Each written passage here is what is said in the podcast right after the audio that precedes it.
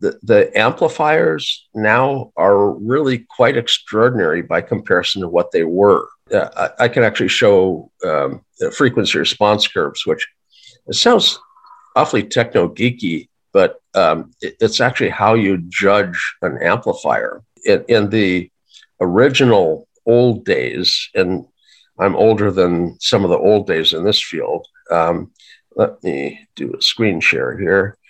Um, th- this is actually uh, two amplifier response curves. Uh, uh, the Q S I amplifier in Canada was miscalibrated, and this curve was to show the miscalibration. You had to divide the Q S I values by two because they miscalibrated their amp. And they combined, they compared it to the Massachusetts amp that was being used by Bob Thatcher in his database. And you can see the response curve below one. This goes from uh, low frequencies to higher frequencies up near forty. And this is uh, the, the essentially the percentage of the original signal, which should stay at one hundred percent at the one line here. Well, you can see uh, um, at, at about one hertz or so, it drops off precipitously. As man, that's difficult to have a D C amplifier back in the late sixties, early seventies when this amp was current. But it it it generally follows close. There's about a twelve percent overestimation in the low twenties of the beta frequencies, and then it drops off precipitously at about twenty-five, twenty-six hertz. Uh, at forty hertz, ninety percent of the signal's gone. So you really can't see gamma. So uh, the the Roy John, who used the same amp, stopped his database at twenty-five, and Bob Thatcher stopped his database at, at thirty. Uh, because the amplifier couldn't show anything faster. Now, uh, a modern amplifier isn't uh, as unstable as this. Uh, they actually can go down uh, very close to being D C all the way to zero. Uh, they don't have the overinflation issue, and they roll off uh, much faster. Uh, a medical amplifier should go from somewhere below one hertz, usually somewhere below half a hertz, up to seventy. Not up to thirty, but seventy. So this is not a medical grade amplifier that you could use in a hospital for medical E E G.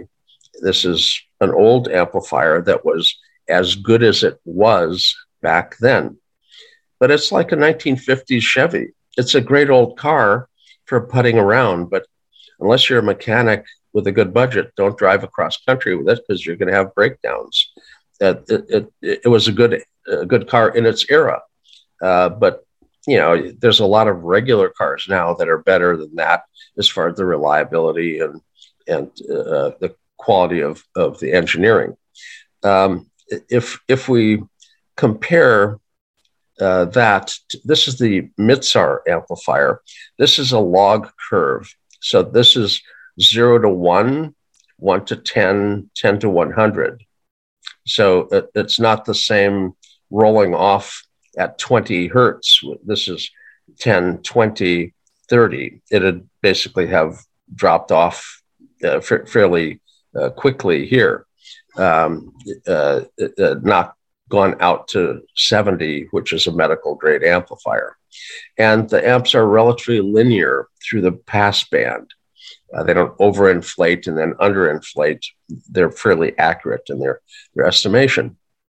And the, the uh, there's there's actually three amplifiers listed here, two oh one. And I actually have one of the old two oh ones. It's got Russian writing on the front panel. Uh, uh, uh, I don't think anybody else in the U S actually has one of these. It was an older style uh, that that had a single amp chip that they multiplexed through. So if you remontage, there was a certain amount of error. Everybody calls their two oh one M the two oh one. So uh, the, the the blue curve doesn't exist anywhere un- unless you have an antique device like I might have. Um, and you can see it it rolls off uh, at, at about a half a hertz, it rolls off. Uh, the others uh, are, are good down to uh, about a tenth of a hertz before they roll off some.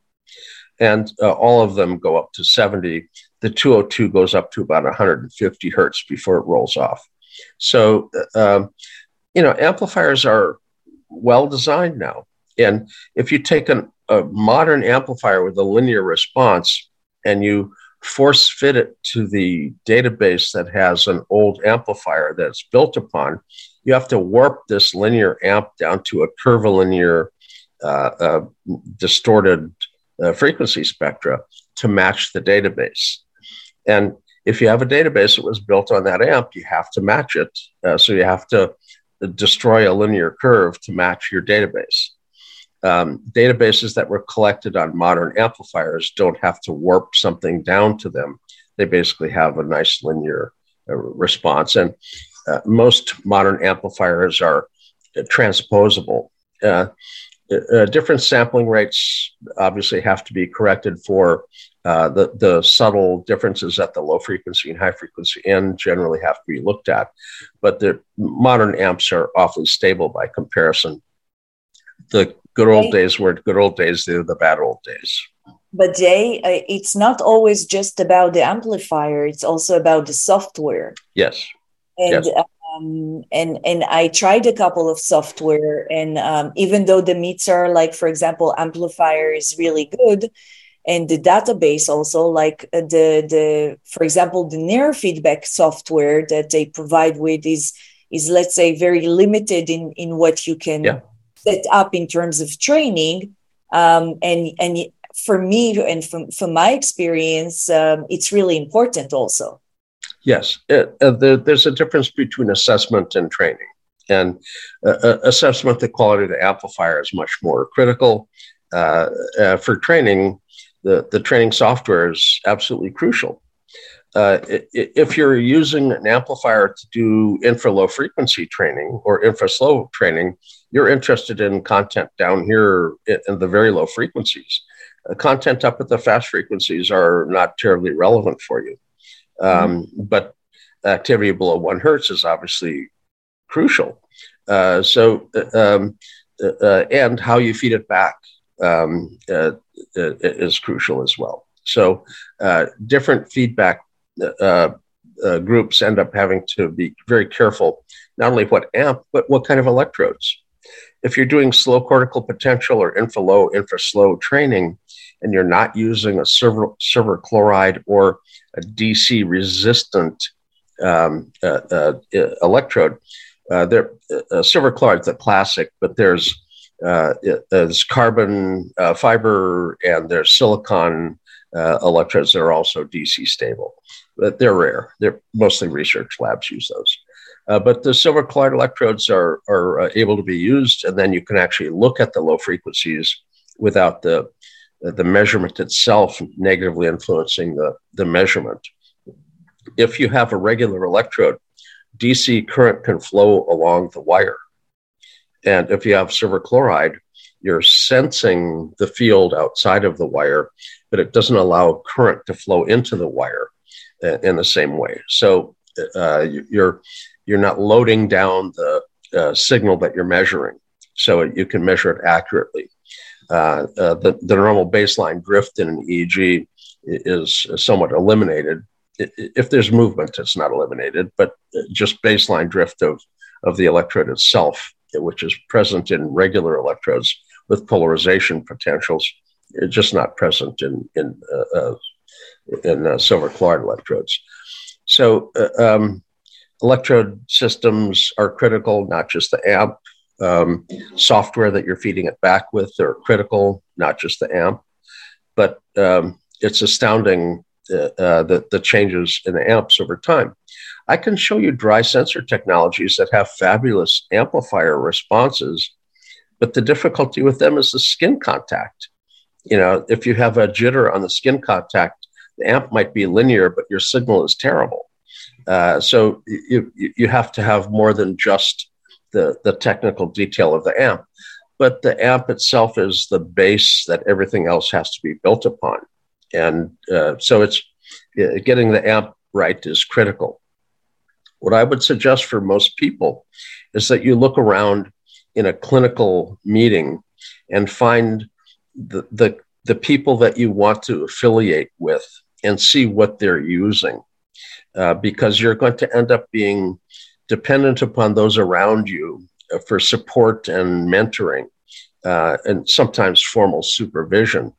Um, mentoring isn't quite the same as supervision. Supervision's got some very specific legal implications, but um, you're going to be you're going to need people uh, to end up supporting your work, and uh, uh, they're going to know the equipment they're working with, and they may not really know the depth of another brand of equipment. So look around for the people you want to work with, and the amps that they're working with are what you're going to end up needing to know. Uh, But find the clinicians or uh, trainers. I mean, not everybody's a clinician. There's athletic trainers that use neurofeedback. There's meditation people that use neurofeedback. Find the group that you fit in with and want to learn with and grow with, and uh, um, and you know, pick up what they're uh, uh, working with and see if that's what you feel comfortable with. Uh, but it. You have to affiliate yourself with uh, like-minded uh, people with a similar goal uh, in order to really uh, prosper within the field. Yes. So I can tell from my experience. So I started with BrainMaster because I worked with Ron, mm-hmm. and this is what he used for years. Um, and at the time, the, the, I had an impression that um, I, I didn't find a lot of work on this in terms of research, but they uh, really encouraged maybe to use Z-score. Um, and and I tried a couple of times and it worked really well, but I felt that there's something is missing for me. Um, besides the classical like protocols um, that we used to do like S M R and um, alpha up, up training, et cetera.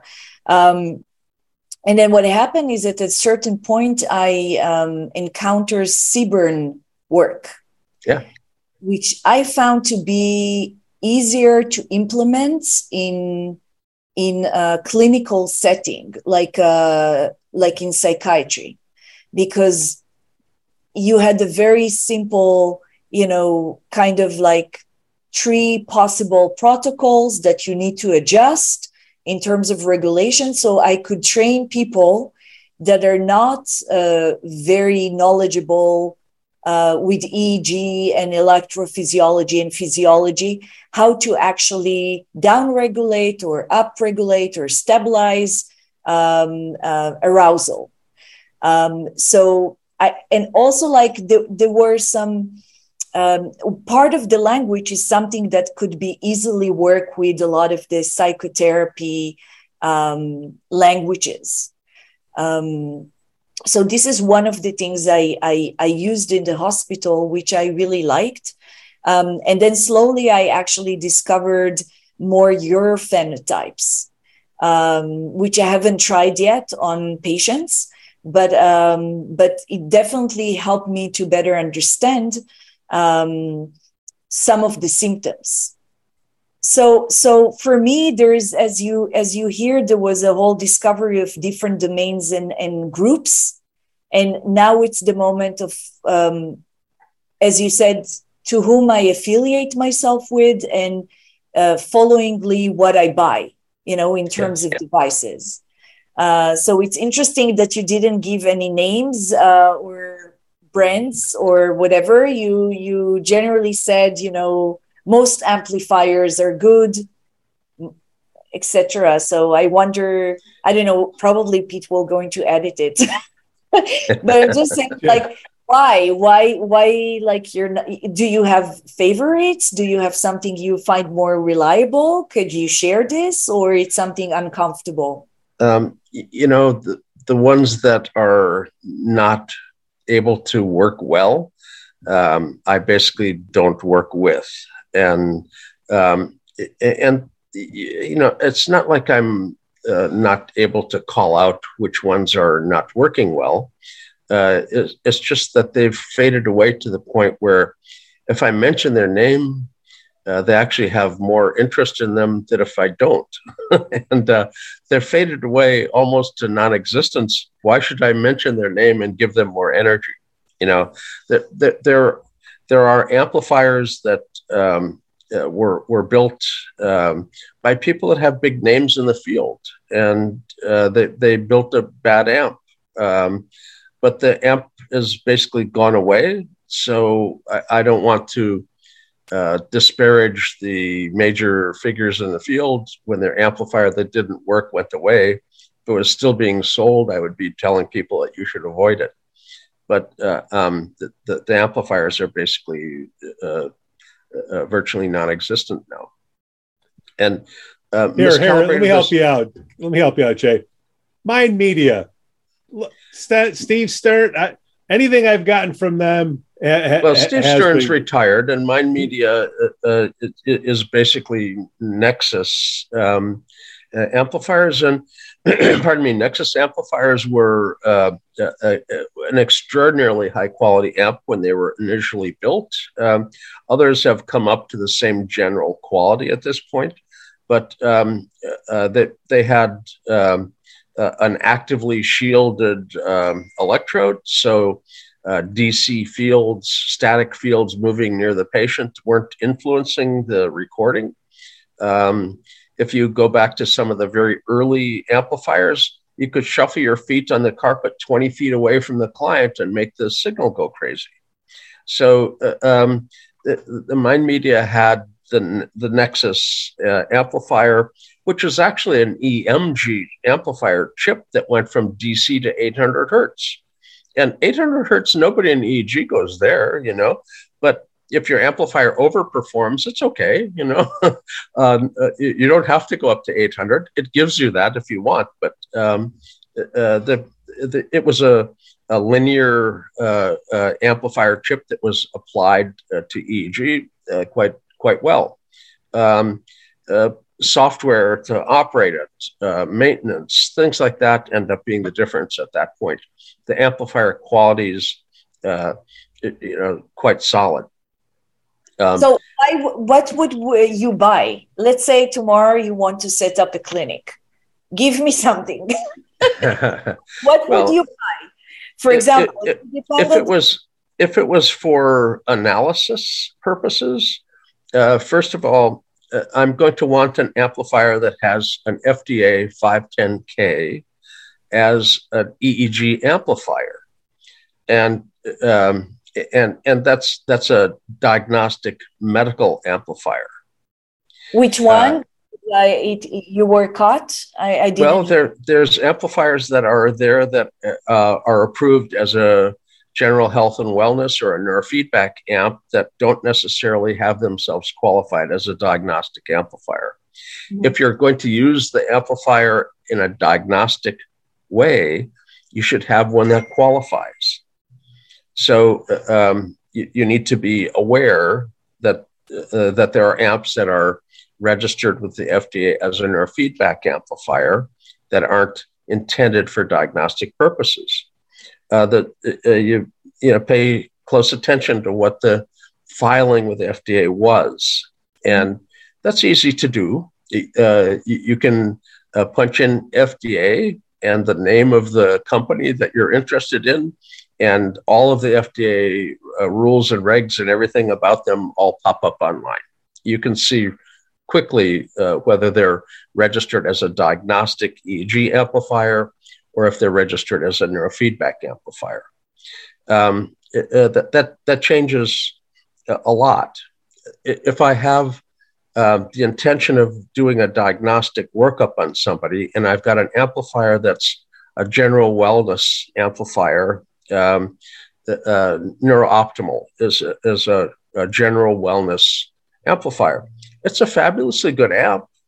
It does a nice job amplifying the E E G. It's linear uh, and all of that.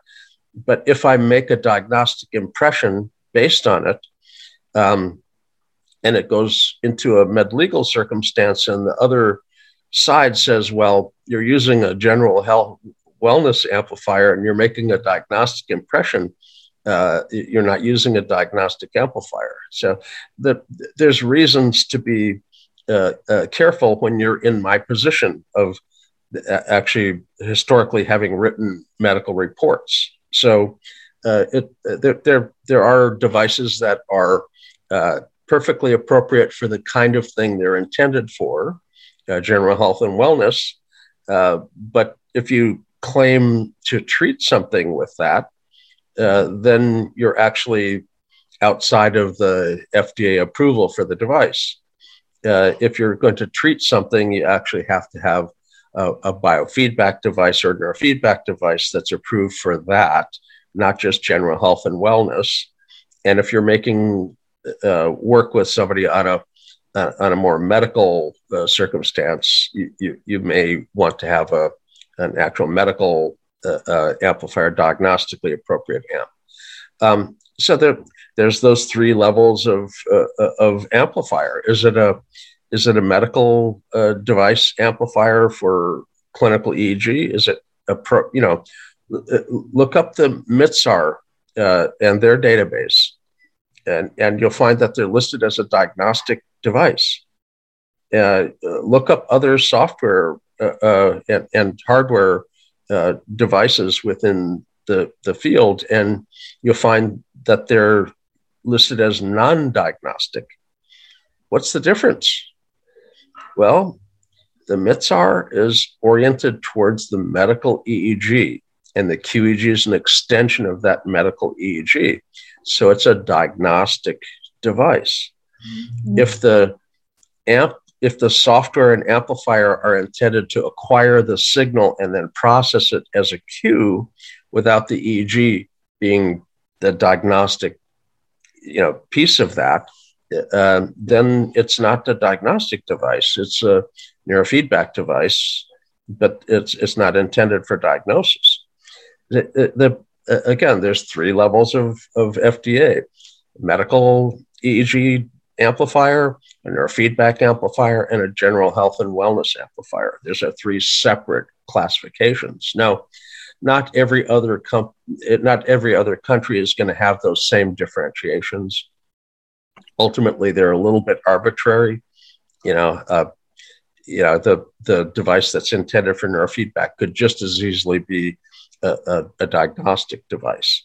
Um, it's just a matter of what they file for, and uh, uh, but the the F D A filing ends up changing what it looks like if I have to go to court with it. So, and having been in traditional, you know, medical interpretation, um, you know, court's just a half a step away half the time. So, um, and somehow I made it through fifty years with no litigation.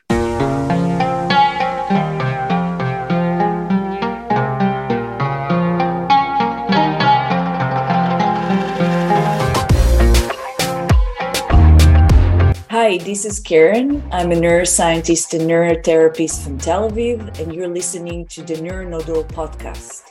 Welcome to NeuroNoodle's Neurofeedback and Neuropsychology podcast, featuring neuropsychologist Doctor Laura Jansen's tech whiz, neurofeedback legend Jay Gunkelman, and author of Neurofeedback and the Treatment of Developmental Trauma, Cyburn Fisher. Our goal is to provide information, promote options for better mental health. This is an all-star cast that are more than happy to share their knowledge with you. My name is Pete, and today we have a special guest, Karen Avarami. She's a neuroscientist and has some questions for us today. We're going to talk about neurofeedback devices and equipment, but before we get to Karen, we have some Patreon love to dish out. We'd like to thank our Patreon business supporters as well as our show supporter. Mary Tracy's Neurotraining Strategies offers a higher standard of E E G, Q E G, education to E E G clinicians, technicians, and neurofeedback practitioners with convenient online B C A and Q E G certified didactic courses. Okay, three things our listeners and viewers can do to help spread the word. Please don't fast forward. Please, we need your help. Subscribe to our YouTube channel. And if you like the video, which you will, please hit like and click the bell so it lets you know when our new podcasts come out. That little action can take three people from learning about neurofeedback to three thousand. Please pay it forward. Hey, give us number two. Give us a review on whatever platform you listen to. You know, we'll take five stars, but Jay will accept four and a half stars on Apple Podcasts. And if you have the means, please support us on Patreon slash NeuroNoodle. There are different levels in which you can support, whether you're mom or dad or a clinician. There's even an option where you can have your own Q and A with Jay Gunkelman. Hey, the support helps us improve the quality of our content. Trust me, nobody's driving a Mercedes off of this podcast. Okay, let's talk with our neuroscientist, Karen. Karen, how are you? Welcome to the show. Thank you for showing up. You're a neuroscientist. Please tell us more about you. Well, what to say, where to start. Um, so I've started with neurofeedback about eight years ago after I finished my PhD. Um, and I always worked, I mean, since I started um, to learn about the brain in my master, um, I always worked in um, in clinical settings, in psychiatry, in neurology. So a lot of applied neuroscience. And I um, actually started to get to know neurofeedback only about eight years ago uh, with uh, Doctor Doron Toder, who is today um, a chief uh, hospital, like psychiatric hospital. Um, and then we uh, used uh, certain devices, certain equipment, certain protocols. I think a lot um, influence from, from how he was supervised by Jay. Following this experience, I was actually offered to set a neurofeedback unit within a psychiatric hospital. And that was a big challenge. I also like to, to know, you know, which patients to, to offer this service for how long, because it, it's not like a private clinic. We cannot do whatever we want because people come and pay, and it's not really paid by the by the public uh, system. So we needed to find a solution in between solution and to find uh, who can be part of the team, because one person cannot do it by itself. Uh, we also had in this research unit, which I was the head of the research, um, actually a lot of different E E G devices that were uh, used more for research. Um, and they could provide us more um, like E R Ps and E E G, like spectral E E G, all sorts of different analyses. Um, and, and then we try to combine all this information into the clinical information that was gathered by the, uh, by the clinical team, and to try to figure out how to think about it, you know, in a, in a vast way, because obviously physiology Um, plays a very, very big role in all diseases, and especially in psychiatric disorders. And, and I think we had, relatively to the fact that we had a lot of limitations, um, because people, we needed to train people again and again. And then, you know, not all doctors um, uh, participated or agreed to, to, to let, to let a try, you know, um, then w- I think we had a very good success with very, very, very difficult patients, meaning p- patients that were in and out of the hospital for years. And following that, I actually started to work in uh, startup companies that uh, develop E E G uh, diagnosis and treatment. And now I'm going back to a hospital, like a general hospital. Um, and, and therefore, I was approaching to ask questions in terms of which devices uh, to buy. And you have to keep in mind that even though like um, we have great connections with the U S, I'm not in the U S. So for me, not everything is accessible as easily in for many reasons, like also the delivery process, the taxes, et cetera, et cetera. And I already had a couple of, uh, like once that I made a choice and I bought something that ended up to not work well. So this is one of the reasons I actually wanted to talk about how we decide about devices, about um, diagnosing uh, procedure, database, um, et cetera. Now, before Jay gets rolling here, Karen, you're in uh, Tel Aviv, right? Israel? Okay. Jay, it's crazy. More than a third of our viewers aren't from the from the States. I mean, it, it, it's insane. Karen, tell me, what's the adoption like on neurofeedback and E E Gs over in Israel? Uh, do you know if it's more or less in the United States, or you don't know, or Jay, maybe Jay can pop in? I'm just worried what it's like. I know what it's like here in the Midwest of the United States trying to talk about neurofeedback. I wonder what people think about it over in Israel. E E G is used only for neurological disorders, mainly epilepsy and maybe brain injury, uh, and sleep labs, of course. But uh, we don't, besides some hospitals, like psychiatric hospitals, just because of research purposes. And then, you know, there's a whole think about how, how great it is to have like uh, technologies, et cetera, but then it's really hard to integrate them into the clinical practice. So I, I in the brain unit, in the brain research unit at the hospital, I had about five different E E Gs, but then to actually ask doctors to send patients and to learn how to use this kind of information, even if I actually was the bridge all the time. I, I gave the interpretation, I explained what we can do with it. Still, it was really, really hard. So there's something in the edu- education that is really lacking for me. Um, yeah, that's, and- that's what I'm looking for, because this can't grow unless the schools teach it. People won't use it unless there's some somebody's going to pay for it besides themselves. Uh, is there social uh, health care in Israel, or what's the healthcare like there? Yes, it's a public medical system. So um, for really small amount of money, you're pretty much covered. Um, but a lot of these extra things that will move into the insurance level more easily in the U S because it's private won't happen here in Israel. Like, for example, T M S. T M S was, even though one of the T M S providers like was actually came from Israel, it was approved only about a year ago, which was not the case in the U S because you have private insurance and private medicine. You know, there's positive things and negative things, but even what I want to say that this is, even when everything is accessible and there's someone who's responsible for it and it's for free, it doesn't mean that the doctors will use it. Patients are craving for different types of uh, therapies, you know, and some doctors use it to say, oh, I'm doing something uh, technological, something new, et cetera. Some doctors really interested in integrating the brain, but most doctors, you know, it's really far away from them. It's yeah, not an easy, it's not an easy thing to adopt. You know, the the learning curve on E E G and neuroscience in general is one of the steeper learning curves in life. And it may be the right learning curve to be on, but it doesn't make it any easier. Uh, even if there's many people on it, it's still very difficult to ratchet your way up in the level of knowledge. Uh, where where do you, where do you go to learn about E E G? Well, historically, you have to look over the shoulder of somebody who is looking at an E E G.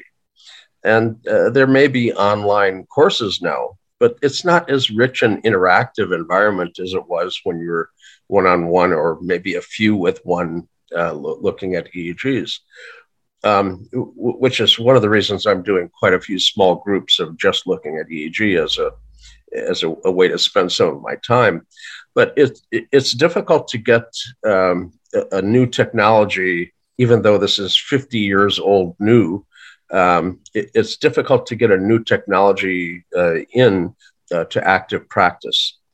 If the schools were teaching it at a high level uh, and we uh, had doctors who were uh, experienced in it in school, uh, and they came out into practice, they'd still be a junior practitioner. What they could do would be largely regulated by the uh, senior people within their practice. You know, maybe four or five years later, they could be doing some of the things that they wanted to do. So it, it takes time to penetrate. I have to say th- that it's actually more integrated and involved now than it has been historically, uh, but it's hard to see that.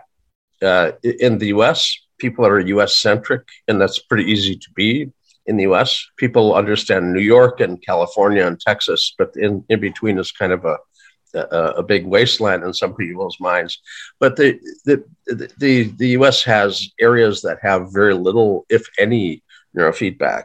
Um, it, it's uh, it's got centers that are uh, well populated with practitioners, but there's a lot of area in the U S that doesn't have anybody, and it, it's going to take a long period of time before it's fully penetrated the market. Uh, our, our customers don't know who we are. They don't know how to get a hold of us, and they don't know what we do.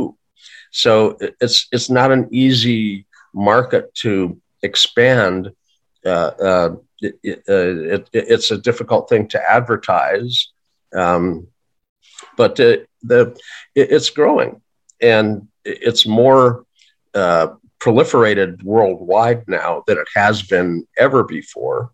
Uh, the level of acceptance in the neuroscience world, the, the level of publication, uh, the, the journals that are publishing about it, that are open to publishing about it. Th- this is all dramatically changed. It, I, I sometimes joke that the future is so bright now I have to cover one eye. It, it's an astoundingly active growth that the field is in. Um, next week, I won't be at the podcast because I have three lectures for a group in Spain. This last week, I had a lecture for, for a, a small society in Italy. Um, there's a European society. There's an Australasian society. There's, there's groups all over now. And um, the, the level of uh, quality of the equipment in the field has also dramatically improved.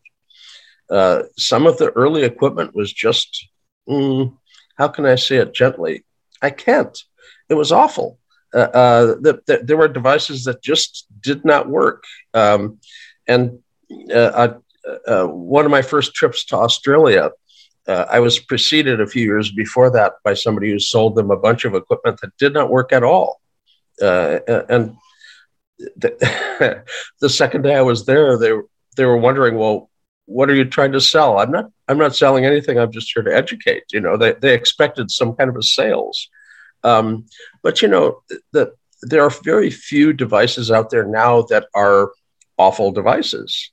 There were quite a few historically, miscalibrated uh, amplifiers that would fail with a static electrical charge. Shuffle your feet on the carpet and touch the patient and the amplifier blows, you know. So the, uh, we, we've gotten rid of the really trashy stuff. Most all of the equipment in the field works pretty well. Uh, some of it more quality than others, but um, if you're in the field, you have a, a pretty good idea of, of which group of uh, practitioners you want to work with, and uh, and the, the equipment that they're working with. And it's uh, it's a it's a very bright future with very solid devices at this point, uh, generally available. There there are some Uh, uh, little backwaters of uh, uh, old devices that are still around, but uh, they're they're pretty easily identifiable once you're in the field. People kind of warn you away from them if you're uh, if you're listening. Jay, what are they using in the big hospitals? I mean, I know what we have in our in our little offices. You know, the amplifiers that back in your day filled up a whole room and. Fine, uh, was it re- redwood cabinets that you had? That they were with the Actually, pens- the, uh, the walnut cabinets were very, very big in, in the uh, uh, in the nineteen seventies and uh, early eighties. Um, but you know, uh, the, the early equipment was really not well uh, considered. Uh, they had zero cross detector amps, and they would tell you what the dominant frequency is by counting how many times it crossed the zero point and dividing by two. Um, but if you're a little tiny fast signal riding on top, they couldn't see it. So, um, you know, S M R, for instance, is usually a very small signal riding on top, not uh, not a, a dominant frequency. So, um, you know, and that was one of the major equipment lines, Autogen one twenty, uh, which was a Uh, uh, uh, it was worth its weight in walnut, and um, if you opened up the chassis, there was enough room inside of it to carry your lunch, you know, so it was, uh, and there were things on the back panel, plug-in things on the back panel that didn't even have wires hooked to them. So, um, you know, we've come a long ways from uh, dummied up equipment that didn't work very well, uh, but at this point, it's hard to find something that's not a solid amp. Um, The, the the equipment has had uh, most of the trash washed out of it uh, because of, you know, people identifying it that it's not working very well, and uh, uh, the the groups basically uh, end up identifying what works well and not, and the things that don't work well, they might pop up one year, but they go away within a year or two. And F D A, that's that's a big thing right here in the States. Is in Israel is yeah, there some um, type of government that, you know. Uh, internationally, there's different regulatory groups. Europe has its own. Uh, Israel probably has its own, uh, U S, Korea, Australia. Um, uh, but the, the F D A in the U S um, has been, uh, uh, uh, neurofeedback has been low on their radar. Uh, it's, it's, a, it, it, it's not really uh, a big hazard. Uh, there's not a lot of customer complaints. Uh, nobody gets electrocuted. Um, nobody gets uh, uh, uh, surgical problems. I mean, there's the F D A is paying attention to lots of other major equipment and drugs that end up having difficulties.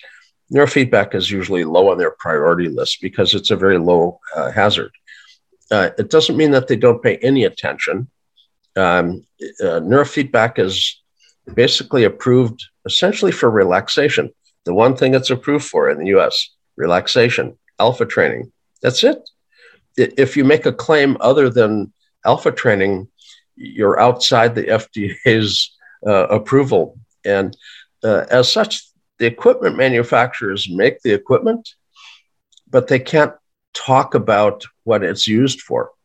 Uh, uh, if they say you can treat A D D with this, or you can treat somebody that has epilepsy with this device, at that point, they're making a diagnostic claim uh, and a treatment claim.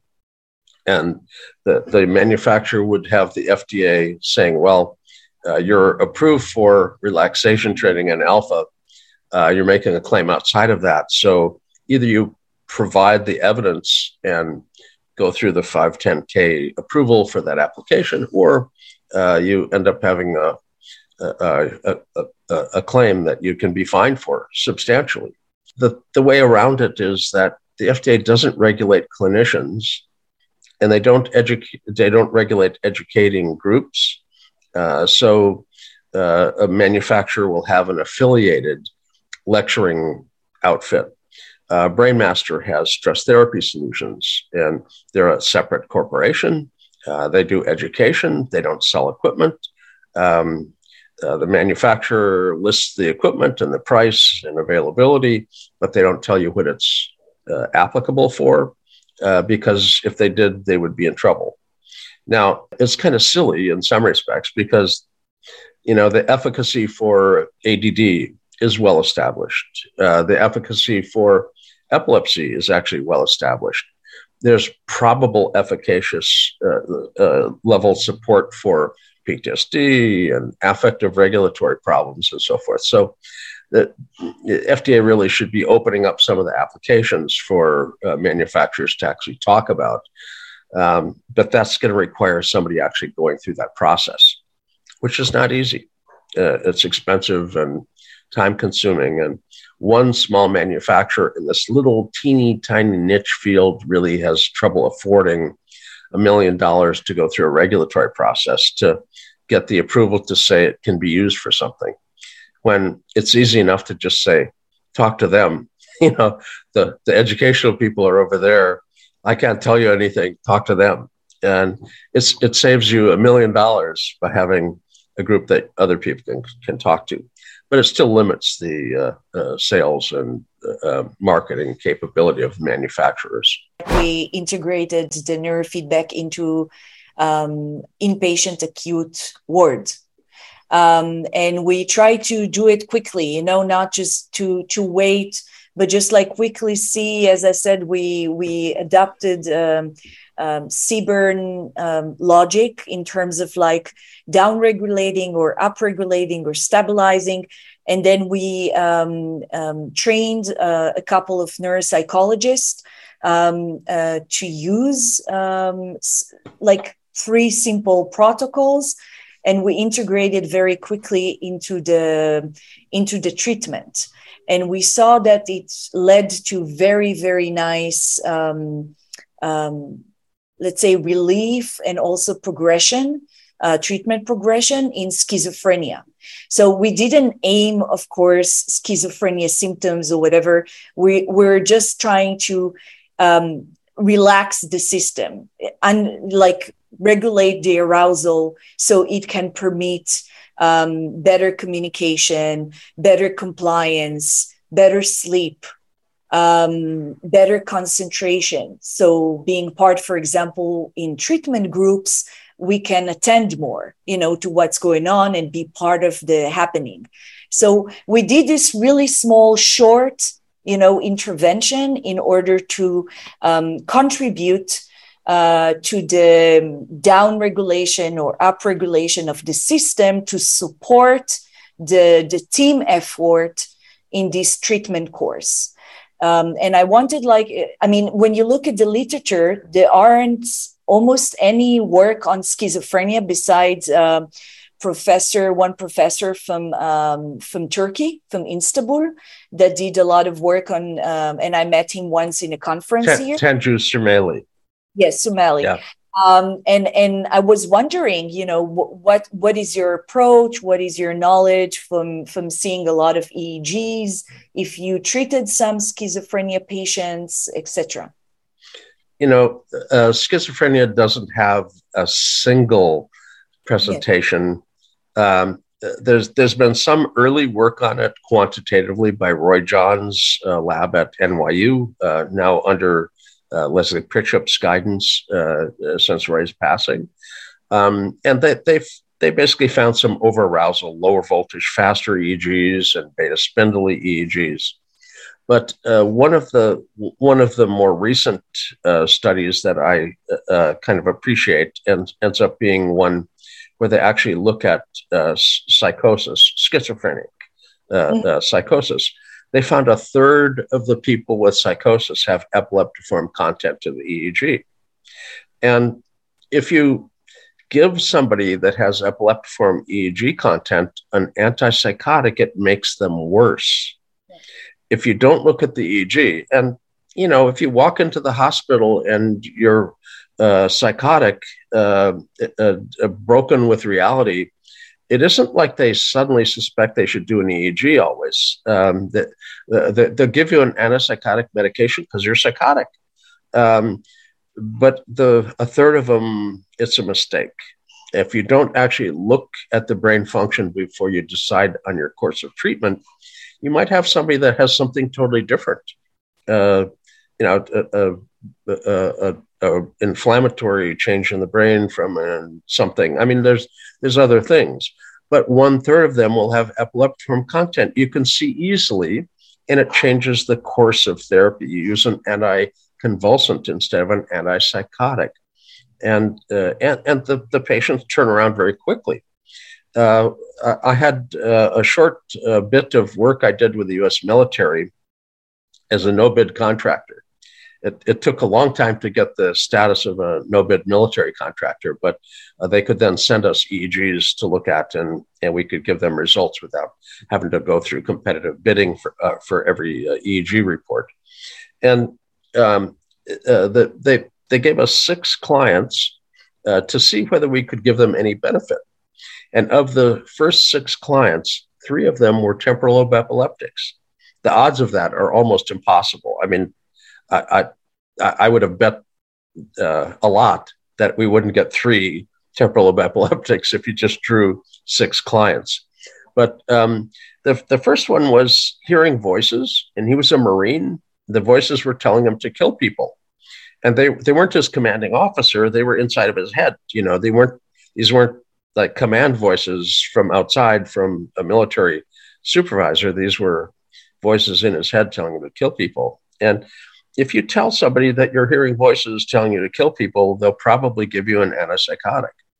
And they did, and it got worse. So eventually they sent the data to us, and we spoke to the attending physician and said, you've got to take this, this guy off of the antipsychotic drugs. You're telling a psychiatrist that their psychotic patient needs to come off their antipsychotic drugs. This is a this is a big risk. I mean, uh, um, if I take the patient off these drugs and he does something, there's a gigantic liability. Um, people blame me for whatever he does. Um, and, uh, you know, we realize the liability, but at the same time, you got a patient and they're being mistreated right now. So really, your liability is a secondary consideration to your client's health. And um, the the the doctor put him in the brig, the, the military prison, basically, in order to, to take him off of his antipsychotics without having the liability for the psychiatrist, and to put him on uh, anticonvulsants, and the voices went away. Uh, uh, so it worked very, very well. Um, th- this re- repeated itself two more times out of six people. And uh, as such, we got an open-ended uh, invite to process for them. Um, uh, that went until sequester, which was a, a cutback on uh, outside contractors for the military. And uh, so we, we lost half of the business for the company all at once. But we were expanding our business so fast, I was happy to shed the half that we that we got rid of um, uh, because we we had more people to serve. Um, you can see uh, another group here, mood disorders. Mood disorders, three percent, three percent. Uh, that's like the normal background population incidence of randomly finding some discharge of some sort. But if their mood didn't make sense, Um, and th- their mood's going to make sense to them, but if it doesn't make objective sense to somebody outside of them, um, at that point, a third of them had epileptiform discharges. You could view the mood problems as pseudobulbar affect. Uh, uh, t- temporal lobe discharges give you uh, out-of-control emotions. Uh, the, the old term is not appropriate anymore for diagnosing an, an epilepsy, but it's descriptive, a fit of laughter. Well, the term fit is is the, the trigger. I mean, the person's not having fun laughing. They're not laughing at something that's funny. They're hysterically laughing. Uh, and, and they would just as soon not be laughing. Uh, it's, it's out of control, and they realize it quite often. A fit of anger, where they're acting out a rage event. Um, these kind of mood uh, things can end up being epileptiform in nature. So uh, we've got to be aware when somebody is behaving in a in an unreal way, a, a psychiatric disturbance of some sort. Uh, th- there's a good chance if if one out of three people are going to have epileptiform content, don't you think you should look? Yes. Because it's going to dramatically change their treatment that's appropriate to match them. If if they're just full of beta, you can wind them down. If they're under-aroused, you can wind them up. But if they have this kind of an instability, you've got to stabilize them. Mm-hmm. Once you stabilize these discharges, if they're stable and they are not discharging, the network that makes them will finally fade away. If you don't use it, you lose it. it uh, if you fire together, you wire together. Those are two basic processes within the brain. And every time you make a discharge, it's easier to make that discharge. And it might make a little bit more turf involved as well. It might add in a little piece. Uh, but every time you make it not work, it slowly sheds a spoke and a hub. And the network that makes it may fade away. You might still have a focus, but it may not have a network.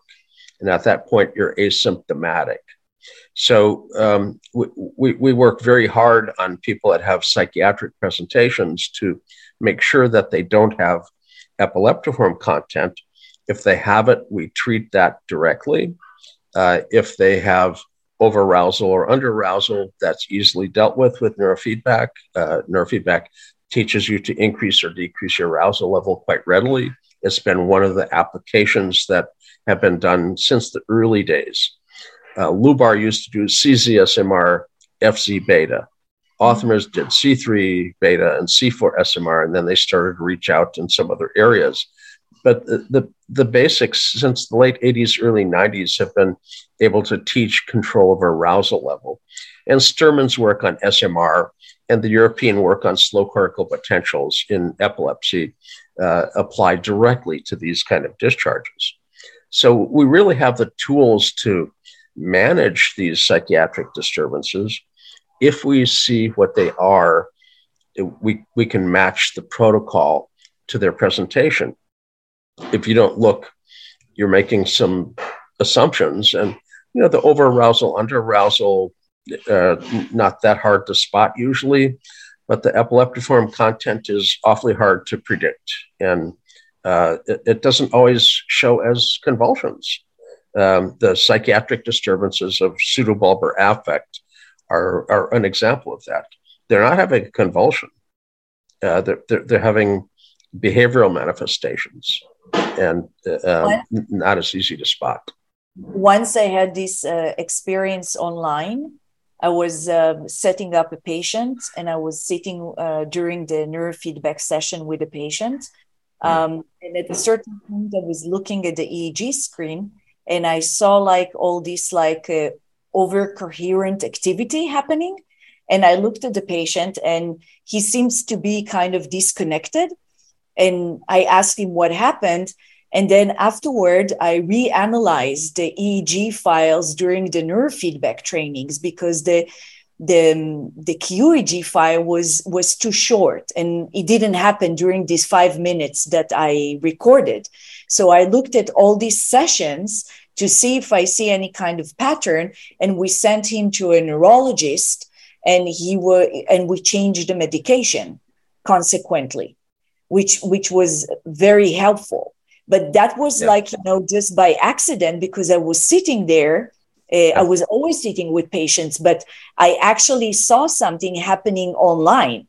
Yeah. Um, and I could, you know, immediately intervene, const- you know, and change the course yeah. of treatment.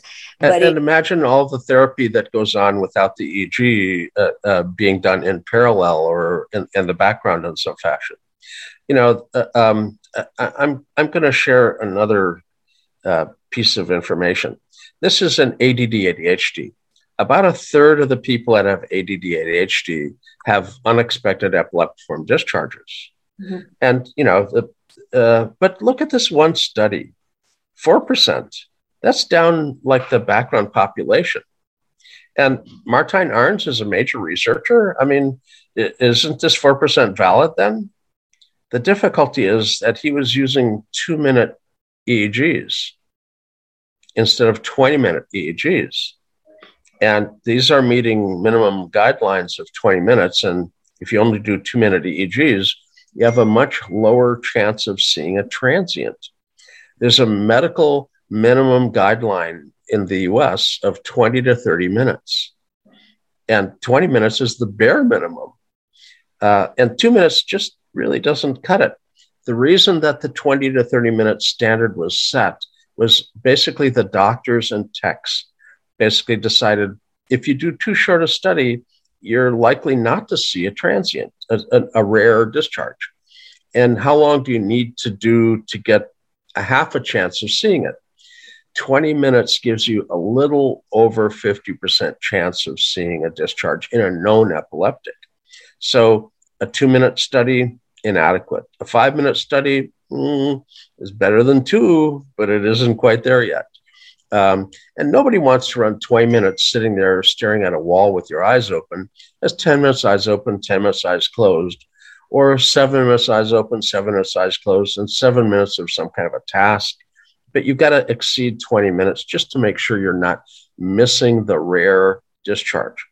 I did an E E G review yesterday. It had one full-blown epileptiform discharge in it in a twenty-minute study, eyes open, eyes closed combined. Uh, it was a, it was dramatic discharge. In between that, there were some little hints, but there wasn't anything diagnostically significant until the discharge. So the uh, the total amount of time recorded ends up being critical as to what you can end up seeing. And I would urge people to try to meet the minimum guidelines. They're there for a reason. Um, if you're doing mini studies, little itty bitty studies to try and uh, assess the client, it's better than not looking, but uh, looking for an adequate amount of time will make sure you're not uh, missing just because of your procedures being so brief, uh, that you're not missing a client's discharge. But I believe it, it gives you a more reliable uh, picture also of like the spectral and not just like the, the discharges. So it's not yeah. just about missing the discharges, but having like, a, let's say, averages that are like more reliable. Yes. No?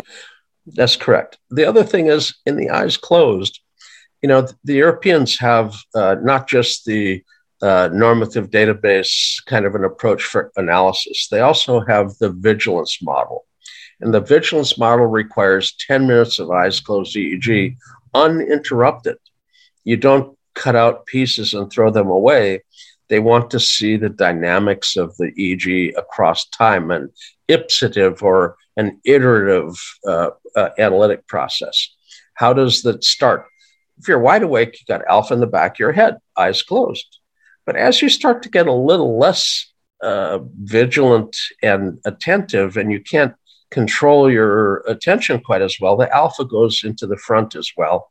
And that's a from A one to an A two stage, and then A three alpha is dominant up front, bigger than the alpha in the back of the head. And at that point, you're not as vigilant as you were when you had alpha just in the back of your head. Uh, and you can judge that by how well they respond to, to uh, uh, tasks that uh, actually judge their vigilance. At that point, alpha drops out. You're starting to actually get into a drowsy state. Uh, if you wake somebody, if you alert somebody that's got the alpha having dropped out and say, are you sleeping? No, of course not. Of course they're not sleeping. It's just drowsiness. It's not sleep. People drive their cars that way all the time. Uh, I got to exit twenty. How did I get here? Last I remember, I was exit, exit ten. Well, you were in highway hypnosis, stage one drowsing. You didn't drive out of your lane. You didn't have an accident. But at the same time, if something happened, you'd have to alert, orient, and response. Your reaction time will be slow. Um, but you didn't drive out of your lane. You're not in stage two sleep, but you're not alert and vigilant. So alpha drops out, then theta starts to happen, then theta becomes prominent. That form of analysis requires a ten-minute steady E E G, not a two-minute or a five-minute uh, quick study. Um, In fact, the first five minutes are expected to be wide awake, A stages, no B stages. The second five minutes, they expect some light B stages, but at no point during the ten minutes do they expect you to fall into stage two sleep, which they call stage C. And in our E E G recordings, it's very common for us to see people with sleep disorders, and there's more of them now than there used to be. And uh, they, they have vertex sharp wave of stage two sleep before five minutes. And that means they're so sleepy, they have to go to a sleep lab, uh, that they've had a precipitous descent into stage two sleep. They can't stay awake, even during the day with their eyes closed for five minutes. There's something wrong with their sleep at night. In a sleep lab, they call it a DOES, D O E S, disorder of excessive sleepiness. And uh, if you go in complaining of insomnia, they, they have trouble getting paid for the testing. But if you can't stay awake during the day, that's their bread and butter. That, that's where they make their money. And most of the time, it's people like me, older, little overweight, probably snoring, you know, little apnea. Uh, that they'll, they'll give you a C PAP device or uh, shrink your soft palate with a laser. There's, there's a lot of t- treatments for obstructive apnea. But there are other kinds of sleep disorder, too. And a sleep lab will identify precisely what kind. Nobody dies of restless leg syndrome. Apneas can kill you. Um, and my last business partner, Jack Johnstone, passed in his sleep. He had a sleep lab, you know, but he didn't use a C PAP that night, and he passed in his sleep. So apneas can kill you, central or obstructive. You don't have to be big and old and uh, overweight to end up having snoring apnea. That's not the only kind. You can have, be a skinny little kid and have a central apnea and, uh, and, and, and still have great difficulties. Restless leg syndrome, circadian rhythm delay, uh, parasomnias. Uh, uh, uh, the little kids have night terrors. Um, that there's, but you've got to you've got to actually do a study. You can't just say, oh, you're having trouble sleeping and ignore the the the, uh, the underlying uh, uh, diagnostic evaluation. Uh, you, you have to find the, the cause and treat the cause. If you're doing neurofeedback and the person has a sleep disorder, you can expect them to have two or three times more sessions than somebody who was sleeping well. During sleep, you long-term potentiate your memory.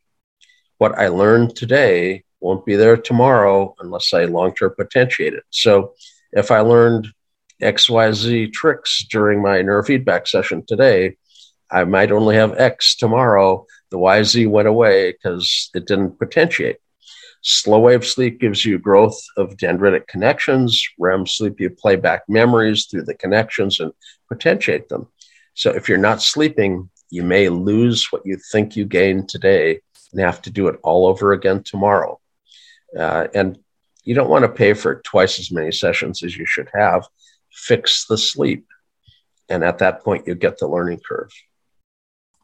Uh, Karen, you're in Israel. We're in the States. Uh, how is mental health uh, looked upon? Uh, is it a stigmatism? People don't want to admit that they have a, a mental health problem. It's like that here. What's it like over in Israel? I think it's um, it's on the verge of changing. Maybe not enough, but something is going on. I think there's more and more discussion about the way we deal with mental health. Um, also th- the way we overdiagnose and overtreat medically. I think some of the people who were previously involved in uh, a lot of the psychiatric uh, research, uh, like Tom Insel, um, and, and then kind of maybe see things a bit differently today. Um, and there's more criticism with how we approach mental health. And, and I hope, I don't know, I hope because I, in the, in the past year, I also work a lot with elderly. So there's a, a whole movement on how to think about this age more positively and prepare for it and take, and, and take, you know, more active position to train your brain, to be active, to take care of your health, et cetera, et cetera, after you retire.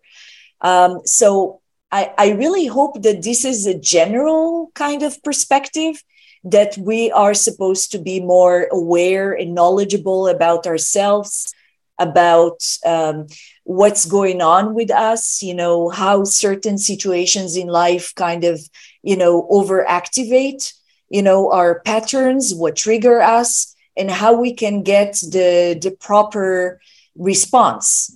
Um, and, and I hope, I think with technology and startups and more open discussion because of like social media, then maybe there is a certain movement into rethinking um, mental health. I don't know if you feel the same movement in the U S, although I read a lot of what's going on in the U S, and we're highly affected by the U S in Israel.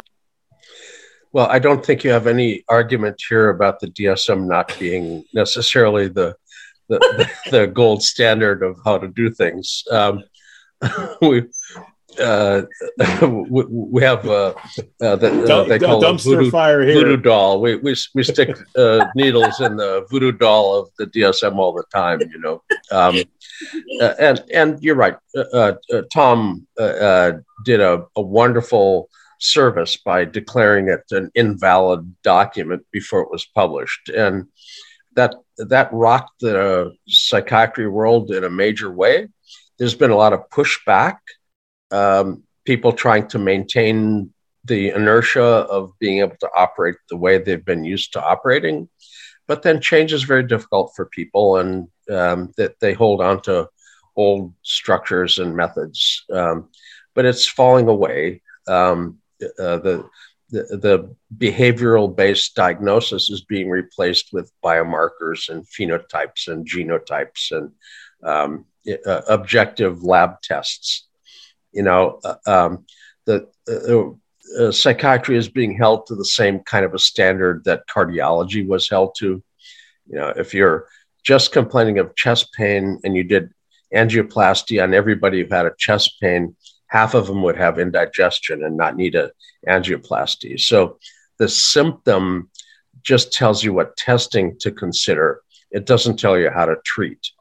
And the symptom in psychiatry should tell them they have to do an examination of something, usually the brain or chemistry, and, you know, try and figure out what the root cause is, as opposed to what's the symptom. Um, symptoms are stories. People tell stories and they change. Um, so uh, they're not a reliable uh, way to, to judge things. If you go to a doctor's office And you get that clipboard. I'm assuming it's the same way in Israel. You have to fill out your history and, and, and whatnot. Why don't doctors be more open to, hey, could you submit for a D N A sample so you could see what the propensity is for these diseases versus taking your word for it? It's sort of like the same thing, you know, and with, with mental health, you know, and, and doing an E E G. Am I off base thinking that way? Because like when I talk to my doctor about my D N A, because when twenty-three and me came out, I don't know, a dozen years ago, whatever, I was the first one all in. And then the F D A came in and cracked them down. But I got one for my whole family and saying, look, guys, take, who knows if this is going to happen, but keep an eye out for boom, boom, boom, boom, boom. Some members in the family didn't want to know.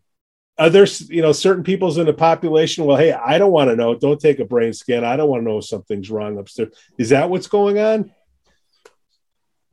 You know, um, we, we've got uh, all sorts of kinds of testing. Uh, genetic testing for medication prediction largely looks at liver um, uh, uh, function and and uh, uh, uh, how you process the, are you a rapid metabolizer or not? And uh, they're, they're getting closer to actually uh, looking at brain neurotransmitter stuff, but it's uh, it's been largely a, a metabolic pathway. Um, uh, um, you know, I've I've taught uh, E E G groups for a long time, and uh, historically, back in the beginning, it, w- it wasn't really a whole bunch of M D, PhDs in the audience. There weren't a lot of psychiatry folks in the audience. There weren't a lot of neurology folks in the audience. Um, it was master's degree counselors and psychologists and uh, meditators and you know, p- people interested in biofeedback, neurofeedback. But uh, about maybe twelve years ago or so, I had a psychiatrist uh, attend one of my courses, and I ruined his career. Uh, he he was a normal psychiatrist doing normal, you know, walk in the door, tell me your story, I'll prescribe you a med. If it works, great. If it doesn't work, come back. We'll try something else. You know, just a regular practice. Uh, but he he got bit by the brainwave bug, and and he. Um, Uh, he he basically changed his practice. Uh, his wife started to tell him, don't spend more money on all this crazy equipment, a T M S device for a quarter million dollars, um, uh, more E E G amplifiers and databases. And, um, uh, finally, he got rid of his wife uh, because he was hooked on this uh, crazy neuroscience thing, and, and she was dead set against spending money on it. And But he, he ended up with a two-page spread in the Washington Post uh, talking about his practice. Uh, uh, you can't, well, you could, I suppose, if you're a billionaire, pay for a two-page spread in the Washington Post. But um, it changed his practice in a major way. He had people come from Australia and Europe to come to him for assessments. If you walk in the door of his practice today, there's an E E G tech in the in the lobby that hooks you up. They look at your E E G if he's going to change your meds. They look at your E E G if you're going to do T M S or biofeedback or neurofeedback or talk therapy. They look at your brain activity and they track it across time.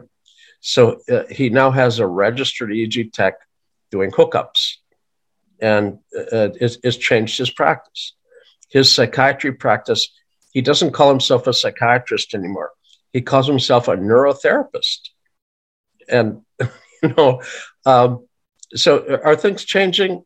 Things are changing in a crazy way. They're, uh, the, the, the very ground under our feet is shifting. Um, uh, the, the high end of people that have picked up this tool are starting to change their practices. Earlier, we mentioned Tanju Surmeli in, in Turkey, in Istanbul. Uh, uh, the psych- psychiatrists there uh, challenged his license. He was doing E E G uh, and Q E G and neurofeedback, and they, they said, "Well, you're you're doing voodoo. You're not doing psychiatry." And uh, they were trying to take his license away. Uh, uh, we had to get people in the U S and in Europe and, uh, and internationally to write letters of support. Societies wrote letters of support. Uh, basically, they, they backed off and didn't take away his license. But, you know, things have changed since then. Now he has a television show. It's like Doctor Oz, sort of, or Doctor somebody here in the United States, I guess. Doctor Oz is a little bit more political now. But, uh, um, you know, the, I was in London with him, and people at the airport were wanting to take pictures with him. Uh, they would recognize him as a T V star. Um, and his practice has a waiting list. They're waiting months to get in for him. The psychiatrists who are challenging his license are now trying to figure out what it is he's doing and, and be able to do him also, because he's got a waiting list and they don't. So, you know, it, uh, it, it it's changing and it's working and it's expanding and it's growing. And I'm happy to see my old friend Doron Toder is now head of a psychiatry group over in Israel. Um, the, the, um, we're, we're becoming the foundational people as opposed to the outliers um, th- that aren't thinking straight, according to others. So uh, uh, things are changing. It's it's going to take time, but the change is afoot, and uh, and it's real positive. Karen Avarami, neuroscientist, thank you so much for joining us on the show today. Thank you. It was a pleasure. Jay, thank you for working overtime, man. You you earned your keep this week. I'm going to pay you double. Zero times two. Oh, zero times two. You and me both. Hey, we th- we thank you all for listening to NeuroNoodles Neurofeedback and Neuropsychology podcast. We'd like to thank our Patreon business supporters. Mary Tracy's Neurotraining Strategies offers a higher standard of E E G, Q E G education to E E G clinicians, technicians, and neurofeedback practitioners with convenient online B C I A and Q E G certified didactic courses. Register now at e g strategies dot com. Hey, please subscribe to our YouTube channel. It really helps. It takes three people from learning about neurofeedback and Israel mental health to three thousand. That little click and like is a difference maker. Subscribe now. Let's turn them three people to three thousand. Hey, do you have an idea for a topic or guest? Please email Pete at neuronoodle dot com or leave us a voicemail. Please give us five stars on Apple's podcasts.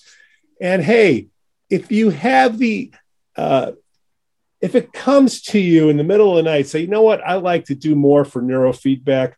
We are not against you supporting us on Patreon slash NeuroNoodle. We love our Patreon peeps, don't we, Jay? Absolutely. They get awfully good coverage here for awfully little price. Especially this show. Cue the music.